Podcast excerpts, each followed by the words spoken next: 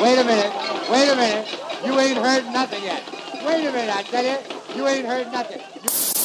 Remontons encore un peu le temps. Un jour de 1895, le 28 décembre plus précisément, rendez-vous est donné au Salon indien du Grand Café situé boulevard des Capucines à Paris pour ce qui est aujourd'hui considéré comme la première séance publique payante du cinématographe Lumière. Une séance à un franc de l'époque qui réunira seulement une petite trentaine de spectateurs. Mais ce jour-là, ce qui s'y joue n'est pas tant une question financière art technique qu'émotionnelle. Car au programme, il y a dix films courts, très courts, le temps d'un bobino d'une minute maximum. Dix sujets de la vie quotidienne gravés à jamais sur la pellicule des frères Lumière. On pouvait y voir une sortie d'usine, de la voltige, des forgerons, un repas de bébé, une baignade à la mer, mais aussi et surtout un pur sujet de fiction, nous contant l'histoire d'un jardinier, le bien nommé arroseur arrosé.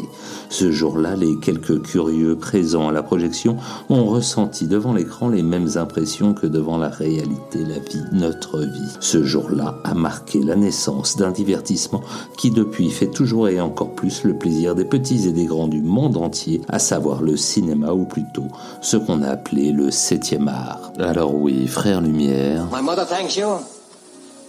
My father thanks you. My sister thanks you. And I thank you.